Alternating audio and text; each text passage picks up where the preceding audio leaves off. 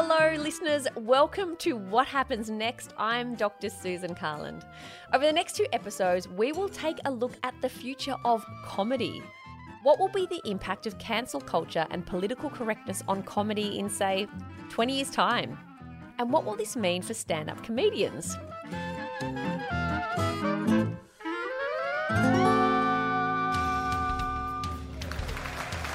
Good evening, everyone. My name is Susan. Now, I've just flown in from Sydney and boy are my arms tired. A funny thing happened to me on the way here tonight. I was rushing out the front gate and I saw... Okay, so maybe comedy isn't that easy. Take my word for it. Not only is there the pressure to be funny, but also now more than ever, there's the pressure not to offend. We're going to talk to a bunch of comedians and experts about their perspectives on the future of comedy, the issues they need to think about, and what impact it's having on their craft. We'll be speaking to some new waves of comedians fighting back against tired old tropes and being funnier than ever. What's driving these changes, and why are they so important as part of a welcoming and inclusive society? We'll also be looking at the history of comedy in Australia and its larrikin roots.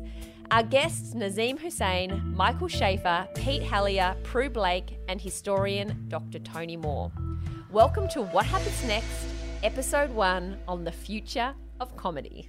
Hi, I'm Peter Helliar, and I am a comedian, which means I tell jokes, um, sometimes on stage, sometimes on television, um, not on TikTok yet. Pete Helliar started doing comedy before the age of social media. He admits he does get a little anxious about whether some of his jokes might receive backlash or outrage.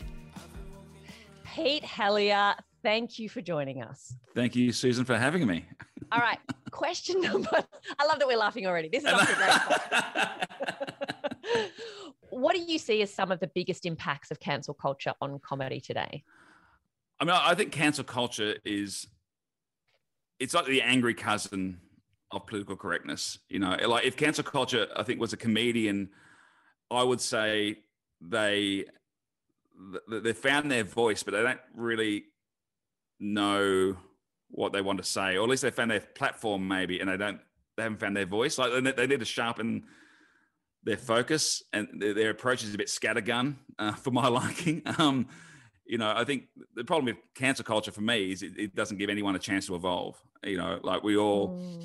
We all make mistakes. Um, we've all, particularly if you're a comedian, you are, you know, you are reflection. You know, you are trying to reflect society at that time. Now, um, sometimes you get it right, sometimes you get it wrong. Um, but this idea that you can go back twenty years and find somebody's uh, tweet that you know that they they did when they were exactly twenty years younger um, is is. Well, it's, it's it's problematic, um, and it's it's I, I think it's unfair, particularly if it's not a pattern of behaviour. I think if it's if they've continued that pattern of behaviour, you know, up until you know recently, then then there's there's a case to be made. Um, but if it's a one-off tweet, and if they've shown either remorse or if if, if that's not the you know if there's been a change of behaviour and attitude from that person, then I don't quite get it. I mean, I I do find it weird from not just comedy, but even with sports, this idea that, you know, um, an eighteen-year-old footballer who maybe um, has left, you know, high school early, um, maybe from, you know, uh, broken homes, uh, you know, um, uh, is supposed to be woke. Um, yeah. Is, seems, you know, kind of really unfair to, you know, to me. And mm. then, then you start wondering, okay, well, who are the cancel culture warriors really trying to defend here if they, if you're going after this this mm. you know fictitious uneducated um, yeah. footballer? mm. um, who, who are you defending? Who are you standing up for? Mm. It's interesting, isn't it? It's it's it's kind of this ironic behavior we have where we take a very time specific thing that someone said twenty years ago and then prosecute it against the very time-bound attitudes of today, but we act like these are universal truths that people have always thought this way or always felt this way. Um, it's a, yeah, it's a weird thing we do where we we act like the way we think now is actually timeless.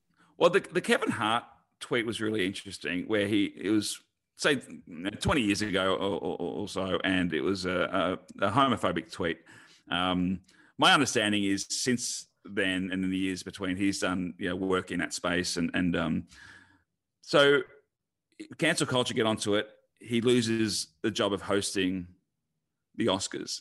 So mm. is cancel culture really about, you know, what did that do for the fight against homophobia, against the idea of a, a black man hosting the Oscars at a time where, you know, we are we are trying to get more representation, to get the Academy to, you know, uh, be more representative uh, of society, and that black films weren't getting nominated, and yet we have a black man hosting the Oscars, yet he loses that gig because of a tweet twenty years ago. I just think, I think that's a, that's an own goal for cancel culture.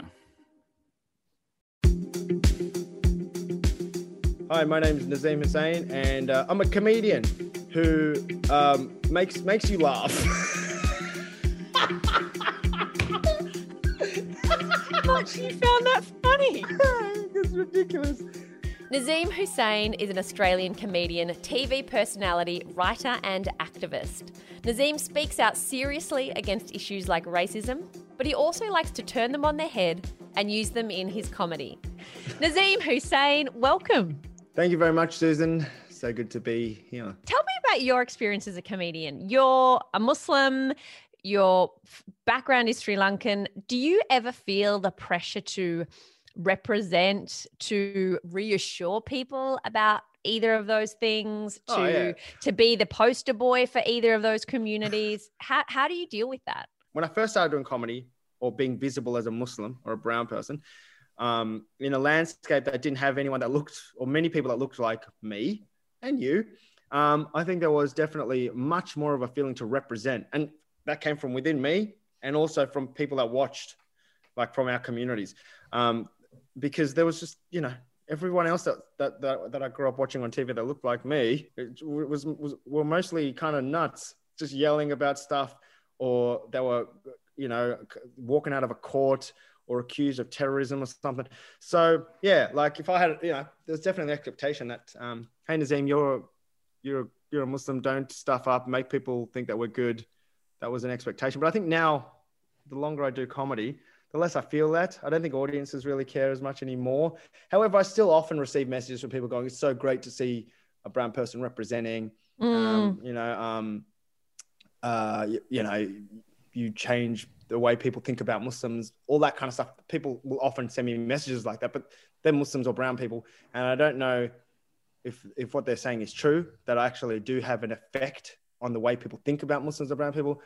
Um, but... Uh, But yeah, sorry, in answer to your question, I don't feel that pressure as much anymore because I think I've made enough mistakes publicly to to feel like um, I don't I'm, I don't have to be this perfect person on television all the time or like on, on a stage. Um, I, I've, I've always felt that responsibility to never say the wrong thing in case I do. And then suddenly, well, I guess I'd probably now call it cancelled, get cancelled, um, not just from Twitter, but like from the community or from like, Um, the racist media who were just out to sort of get Muslims. So um, I just feel like that has sort of died down a bit now. I've made enough mistakes mm. to that have gone, kind of gone unnoticed maybe. Um, where I've just, so now I feel like I can just relax. I can just sort of be a bit more myself and um, not worry about saying the right or wrong thing. Hi, uh, my name is Prue Blake. I am a Melbourne-based comedian that just won the Raw National Comedy Competition. Prue, what made you want to get into comedy in the first place? Well, I moved to Melbourne for my PhD from Brisbane, and I did an improv class because uh, I thought it would help me get laid. And, um, how'd that work out? Yeah, it was good. Kick. Yeah, it did work well. But it's destroyed my whole life because just from that one improv class, it just was like more improv classes, more shows, going into kind of smaller indie teams for improv, going onto a house team, then being like, I want more of the limelight. I'm going to go do stand-up. And so it's just kind of devolved into all comedy all the time. how crucial do you think the the social change element of comedy should be? I see a lot of it now. A lot of com- comedians are really leaning into that, yeah. um, that approach to comedy. Do you think that's a good thing for comedy? No, I think uh, I think it can be, but I think at the moment, if it gets overused, it does it not become less powerful? You know, it's like when it was a rare moment, that could be really powerful. Someone's really saying something. But now it's almost like we get to comedy festival, people have these hour-long shows, and it's kind of expected that at the forty-five minute mark you have some sort of emotional breakthrough, or you really push, you know, something you believe in, you get emotional about it, then you go back to the laughs. Mm. So it becomes almost formulaic, and I think not as genuine or as authentic. And then, you know, where's the power in it anymore? Well, especially, like you said, if comedy's about surprise. Yeah. There's no surprise in that. There's no surprise in it. And it's also, you know, if you're doing it because you want to win awards and not because you really believe in a message, or is that really going to come through in the same way, or is it going to hit in the same way? Do you think comedians have any sort of obligation to speak about the group that they may be perceived to be representing? Like, do you feel compelled to talk about or make jokes about being a woman or sexism? I, I do have some jokes about being a woman because it's naturally a part of my experience, but I don't feel compelled to talk about it, and I don't think I want it to be a big part of my comedy overall. And I think when we will have true inclusion in comedy is when people that are in minorities that feel like now they can only go on stage and talk about their race or their sexual identity or their gender identity. But if they feel like they can go on stage and talk about whatever the fuck they want, and those things are just a little part of who they are, and maybe they come up in a few jokes, but it doesn't have to be getting distilled down into almost a character of sorts. I think that would actually mean that comedy has become a more inclusive place. So cast your mind fifty, one hundred years into the future. Mm. What does the trajectory of comedy look like? Yeah, I think it's, it's an interesting question, because at the moment I go, will the uh, youth of today and the young people, are they going to come through and come out to comedy nights when they've got these TikTok clips that are sixty seconds long and perfectly kind of geared to their brain and kind of celebrate this mass mediocrity? Like, everyone's kind of seeing the same things, you're enjoying the same things, and you, they're just hitting at this base level.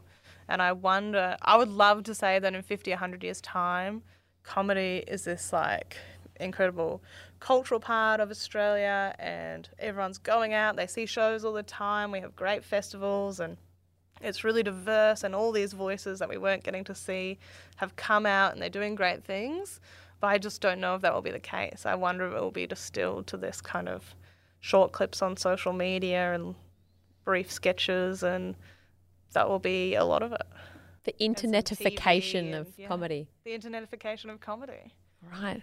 Which is terrifying. It was so terrifying. But I think even now, sometimes you're on a really long lineup show and I'm going, how are these people sitting through this right. and paying attention for this long? Yeah. I would struggle. So the the the breakthrough that you'd need to have at forty-five minutes, yeah. you now need to be having at forty-five seconds. Yeah, again and again and again. Tony Moore is an Associate Professor of Communications and Media Studies at Monash University.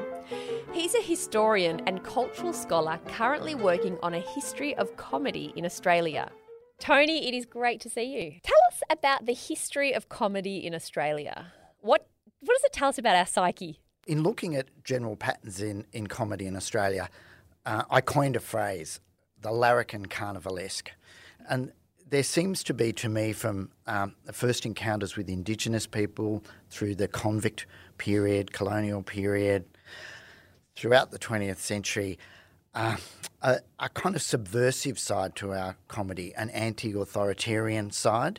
Now, that doesn't mean people rising up and rebelling every five minutes, but certainly taking the piss frequently. How have you seen comedy change in Australia in the last twenty years? Well, in the last twenty years, there's been a... comedy's always pushing at the boundaries of legitimacy and what's acceptable. So in the eighteen nineties, it was used to delegitimise uh posh people, basically, aristocrats, British rule, that kind of moved to federation and and and more radical visions was was was was used to say, well, you don't speak for us, we working class people, or we Irish Australians, or this minority, that group that are kind of not full citizens, we're pushing for our rights, and they're using comedy to do that. In the last twenty years, we've seen non-English speaking background Australians really seize the stage.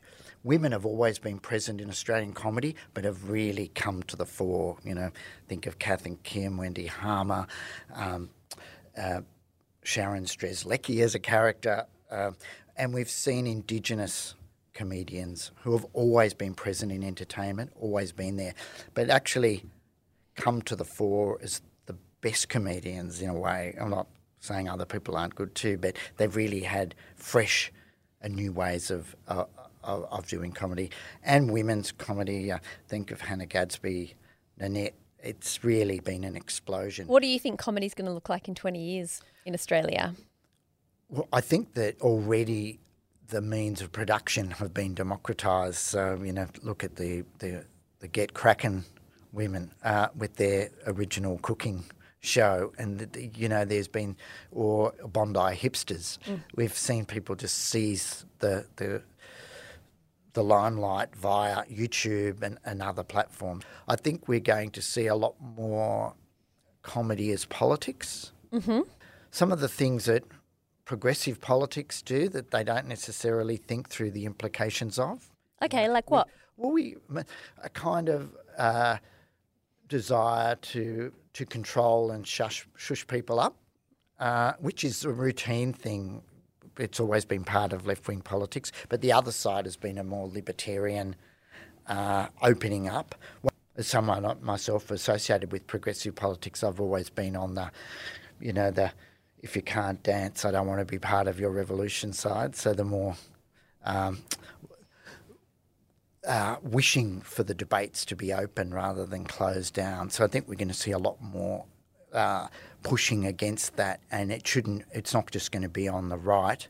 Uh, uh, it's going to be, you know, people like in the sixties who did that, like Richard Neville and uh, Germaine Greer, mm. and I think we're seeing that start al- already. I think we're going to see more uh, pushing against that kind of Uh, th- sort of almost therapeutic state that sort of said, wants to keep us safe all the time, you know. And I'm not saying don't keep us safe from COVID, but a kind of cultural or intellectual safety, just pushing against it as they have in the past. And we all know what happened in the late fifties, early through the sixties into the seventies. There was a great freeing up of society, and a film, comedy, mu- music, they all played their part in that and will again. Michael Shafir is a Melbourne-based comedian who has appeared many times on television and to sold out festivals around the country. His latest show explores his experience with testicular cancer, cancel culture, racism, and according to his bio, the important and urgent questions on the perils of skinny jeans. Michael Shafir.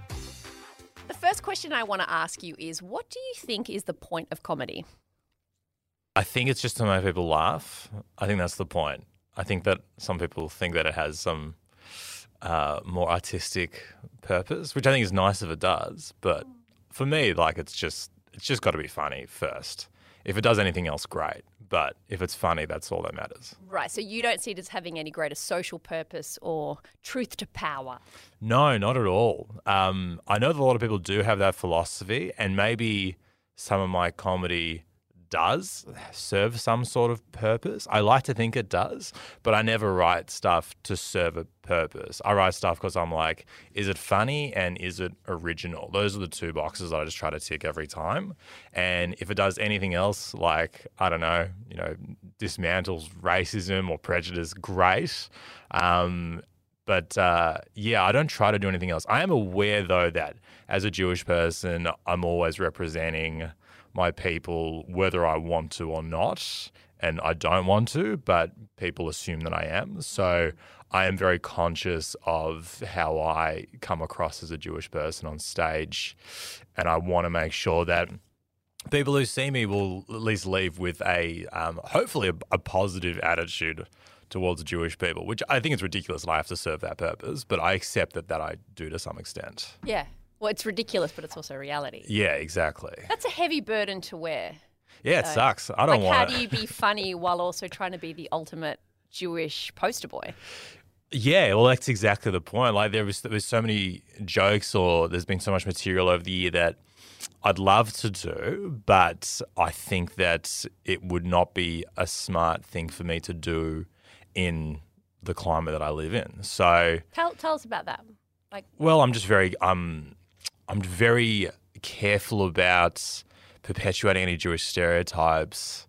I'm very careful about um, uh, when I discuss the Holocaust and things like that. I'm, my grandfather's a Holocaust survivor. I talk about that in the show. I'm very careful about not um, trivializing the Holocaust or making jokes that at the, are at the expense of Holocaust survivors.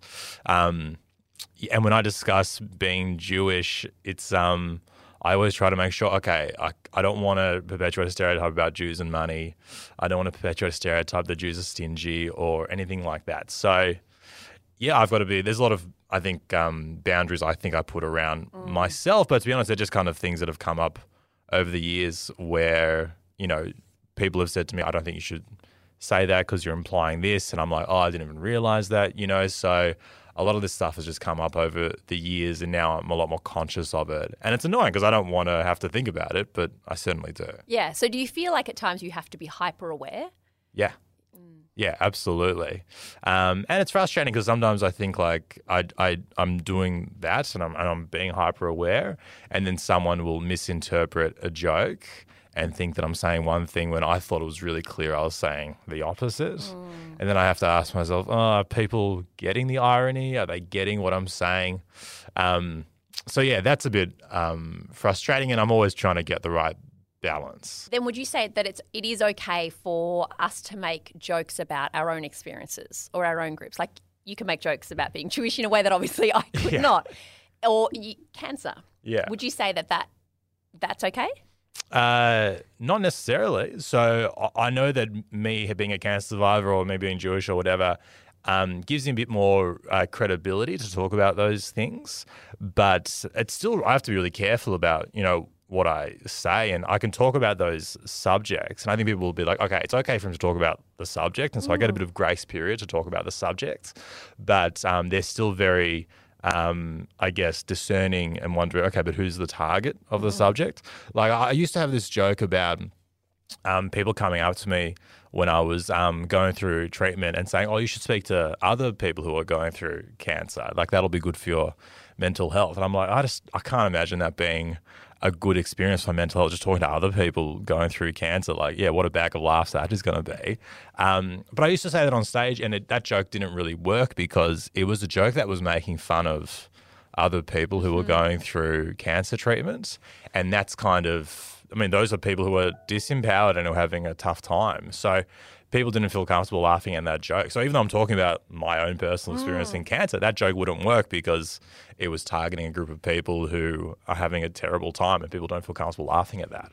And are there ever people who just say, you shouldn't just be, you shouldn't laugh at cancer anyway? Like, yeah, that's just that. Not okay. Like, I, yeah, because I, I wondered about that and I wondered about, say, if a woman makes a joke uh, about her sexual assault or her miscarriage or her abortion, for example, people could get really upset about that, even though she could say, but this was my experience and I want to be able to joke about that. But even that's not okay, or your cancer experience. Yeah, I mean, there are some people who are always going to say there are particular topics that should never be discussed in the context of comedy. Um, I've had people say to me, you should never talk about cancer. And I know that women have said similar things. Like I know that women, female comedians have heard they shouldn't talk about their own sexual assault or, like you said, or an abortion or a miscarriage or something tragic that's happened to them. Um, and I just think that's wrong. That's not correct. You um, can absolutely talk about every topic and you should. And I think that there are going to be people in the audience who are always um, going to have a strong emotional response to particular topics. And you can empathize and understand that response. You know, like I had someone send me a, a message saying, like, I don't think you should ever, you know, joke about cancer because I'm going through my second round of you know, treatment at the moment. There's nothing funny about it. And I have a lot of empathy for that person, and not everyone can respond to a cancer diagnosis the way that I have, because uh, I just think everything's funny, and that's just how I, I deal with things.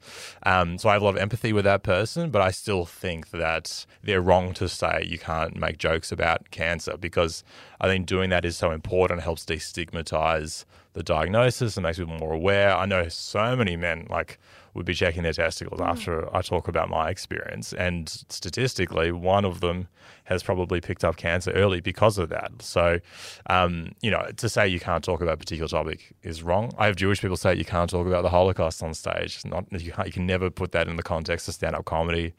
And I understand Jewish people are going to react really strongly to that, particularly people who have, you know, good parents or grandparents have survived the Holocaust. But again, they're wrong, because it's really important for that to be discussed in today's society. And you'd be amazed how much you actually, you know, raise people's awareness about these topics when you talk about them on stage. Like I did a joke once about like a Holocaust denier who thought that, um, you know, only like two million Jews died in the Holocaust, so it wasn't a genocide. And my joke was like, I still feel like that's enough though. Like I feel like that's heaps, even if you're right, like that's still totally a genocide.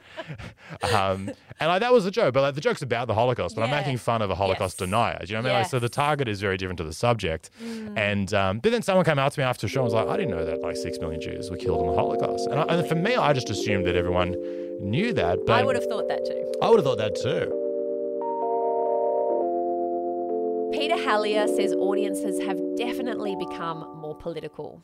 I, I grew up not knowing who my parents voted for. We didn't really chat about politics in our house. I didn't really know what left or right meant from a political point of view. I knew what I meant from a directional point of view. Uh, thankfully, I wasn't just walking around in circles my entire uh, teens. Um, but I, from a political, I didn't know what it meant to my early twenties, you know, mm. um, which is which is crazy now when, when I think about that.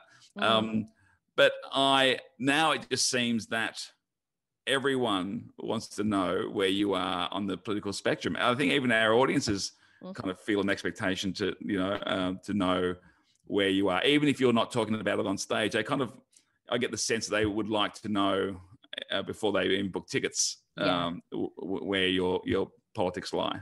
Do you think that's a fair expectation?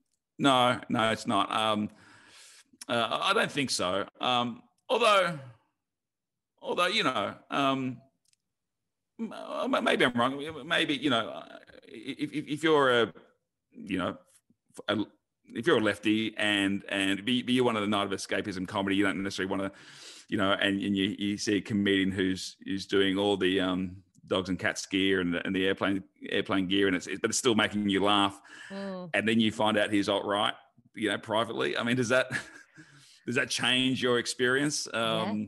You know, I, it's interesting. I don't I don't know. I guess each to their own, and, and um, you know, um, I suspect they probably won't book tickets for a second show. There are enough comedians to um yeah. to uh to enjoy. Um yeah. And for our final word, here's Nazeem Hussain. Cast your mind fifty years into the future. Mm. What do you think comedy looks like? Honestly, like I, I often think about that, and I think um I think comedy will continue to look kind of like the way society is. So comedians just tend to reflect back to audiences, um, the so, the sensibilities and the culture of the times. I feel like we will uh, still be, you know, there'll still be the debates about has comedy gone too far? Because I've heard interviews from comedians from twenty years ago, from thirty years ago, talking about whether comedians have gone too far. Eddie Murphy, back when he did his Raw and Delirious sets, the interviews that he did after that were the same questions that comedians are answering right now. So I think it's it's always going to be a debate about, but that's the role of comedy, to to sort of to almost take things too far, sometimes say things too far, sometimes not say things too far, far enough. So yeah, I think it's it's gonna be it's gonna be performing the same role, and I think maybe that answers your question about why we laugh.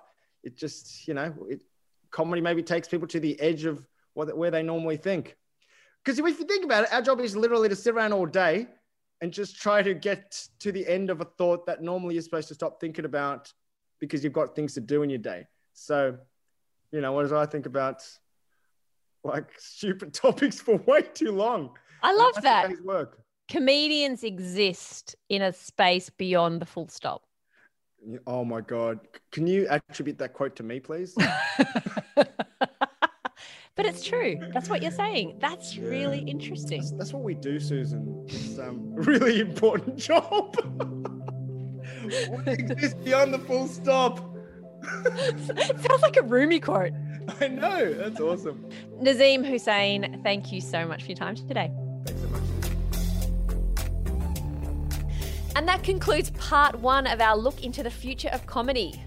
Next week, we will speak to our comedians about why performing comedy in today's age isn't as hard as it's made out to be. We'll also get some tips from some of Australia's funniest minds on how to navigate comedy in a rapidly changing world. And I can even offer some of my own hotly in-demand tips on comedy. Said absolutely no one ever. Hope you'll join us next time on What Happens Next.